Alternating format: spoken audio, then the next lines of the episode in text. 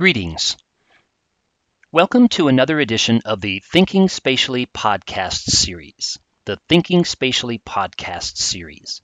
Joseph Kerski here, geographer and educator, honored to be here with you to discuss today why geoliteracy must begin in the educational system. Why geoliteracy must begin in the educational system. All 21st century issues are spatial. They occur in specific areas or regions or locations. They cross multiple scales from local to global. They transcend numerous disciplines economics, history, geography, biology, engineering, environmental science, data science, computer science, and more. They cross physical and political boundaries, watersheds, national boundaries, municipalities, biomes, ecoregions. What would you include in a list of 21st century serious issues? Climate, climate change, social and racial inequities and injustice, natural hazards of all kinds, human health, public safety, safe and plentiful drinking water, sustainable agriculture, supply chain management, energy, biodiversity loss, ocean acidification, economic stagnation, poverty, habitat fragmentation, species endangerment and extinction, sustainable tourism, and many more. These problems are complex. They change over space and over time, and they increasingly affect our everyday lives. To understand and solve 21st century issues requires tools that are built precisely for analyzing these problems over space and time. Geospatial technologies, or geographic information systems, or GIS, or geomatics, or location analytics, all terms to describe the same thing. Geographic information systems, or GIS, it's all about what's where, why is it there, and why should we care. What's where, why is it there, and why should we care? So those phrases to me imply understanding what's there now and planning for a healthier, happier, more sustainable future. So understanding what's to, what's there today and also planning for the future. Now, what do I mean by geoliteracy? I contend that it involves three things content knowledge, for example, systems, the hydrosphere, the atmosphere, lithosphere, biosphere, anthrosphere, the human influence sphere. A system of systems is really what the world is. And understanding the interconnection between those and among those systems of systems. It also includes disciplinary content knowledge about soils, about the atmosphere, about people and their movement and characteristics, about how oceans and climate and weather and all of those things work together. So that's the content knowledge. It also includes skills in communication, in understanding how to use tools like R and spatial statistics and geotechnologies, graphics programs, spreadsheets, and more, how to code and program. So there are skills involved. There's also the geographic or holistic framework about understanding, again, what's where, why is it there, and why should we care. And this geographic holistic framework that ties the skills and the content knowledge together, in my view, is not just confined to geography. Indeed, it transcends all disciplines because all disciplines have a spatial component. I believe that spatial thinking must begin in the educational system. Spatial thinking must begin in the educational system, folks. It enables these problems to be solved, and it helps students and professionals become more marketable in a variety of fields. Using geotechnology helps organizations meet their goals and serve their audience, and helps organizations achieve the societal goals of a sustainable and vibrant Earth. Through geotechnology, individuals develop spatial thinking and data literacy skills. They understand how to work with data. They work with real time data and how to build and crowdsource field surveys. They can use, for example, Survey 123, eBird, iNaturalist, and many other tools to gather field based data many of which can be gathered on an ordinary smartphone.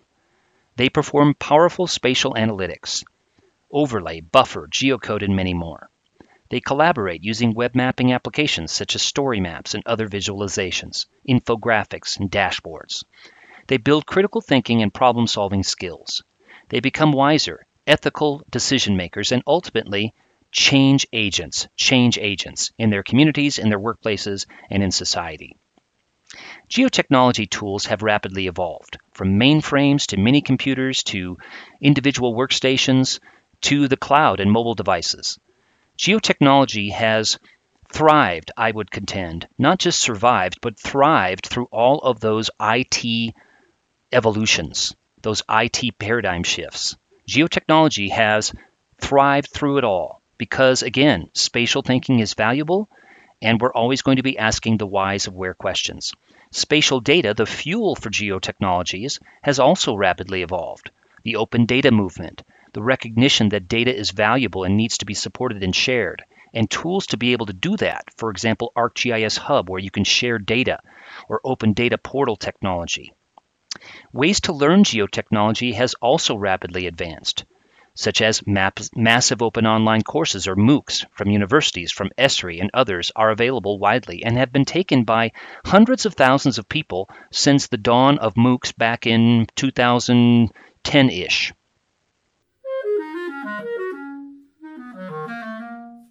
Geoliteracy includes content knowledge, geotechnology, data and communication skills, and the geographic holistic thinking framework, as I mentioned earlier.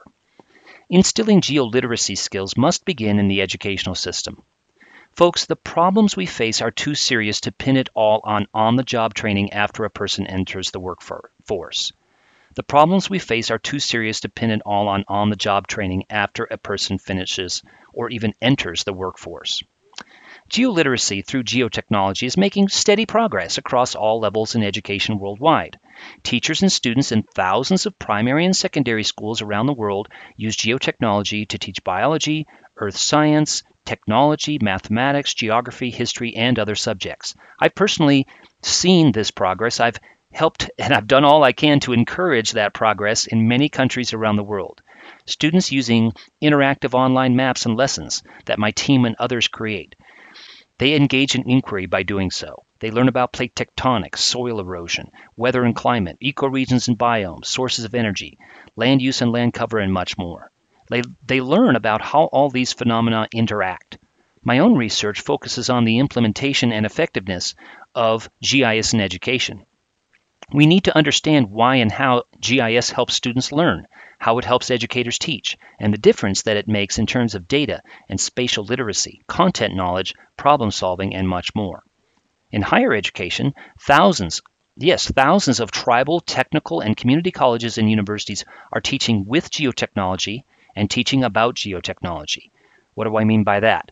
With geotechnology, they're teaching a content area, computer science, history, geography, biology, mathematics, and other subjects with geotechnology as a teaching tool. They're also teaching about geotechnology. They're teaching GI science, how to build geodatabases, how to serve up data, how to manage that data. Hence, geoliteracy is making progress. However, educational change happens all too slowly.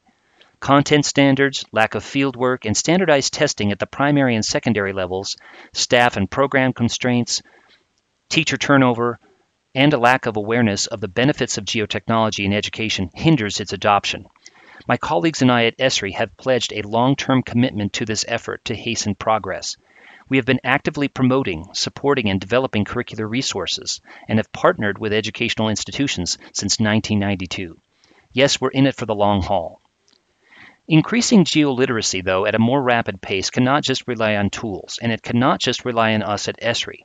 It will require ongoing collaboration between schools, higher education, education agencies at all levels and disciplines, industries such as GIS companies, content developers and publishing houses, and nonprofit education and science organizations. A plethora of resources are available for developing geoliteracy and geospatial temporal analysis skills from primary to university and lifelong learning, and in many formats instructor led activities, self paced activities, and much more. The Spatial Reserves book and data blog from my colleague Jill Clark and I digs deep into hmm, how can I find data? How do I know if that data is any good? And societal issues, fee versus free data, location privacy, and much more. It is aimed at helping you to become a critical consumer of data. A critical consumer of data. We are living in amazing map enriched, data enriched times. The big data world, that's what we're in, right, folks? But maps must be treated and created with care and respect. I also recommend the following be an advocate for geoliteracy. Be an advocate for geoliteracy. You faculty listening to this, equip your students with the geoliteracy skills needed to solve 21st century problems, the ones I mentioned earlier and many more.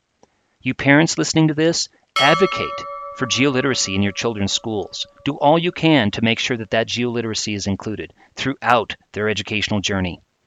And everyone listening to this, I encourage you be a voice.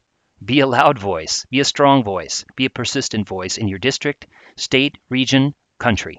Be a geomentor and demonstrate how these tools can be used in education. Help your educational colleagues. Help a teacher. Help a student. I hope I have convinced you that geoliteracy is necessary for solving 21st century challenges, and that there are things you can do today to incorporate geoliteracy and geotechnologies into your programs, courses, and life. My question to you is what will you do to foster geoliteracy? Thank you. Thank you for joining me for another edition of the Thinking Spatially podcast series. Joseph Kerski here, geographer and educator, wishing you all a very good and geospatial day.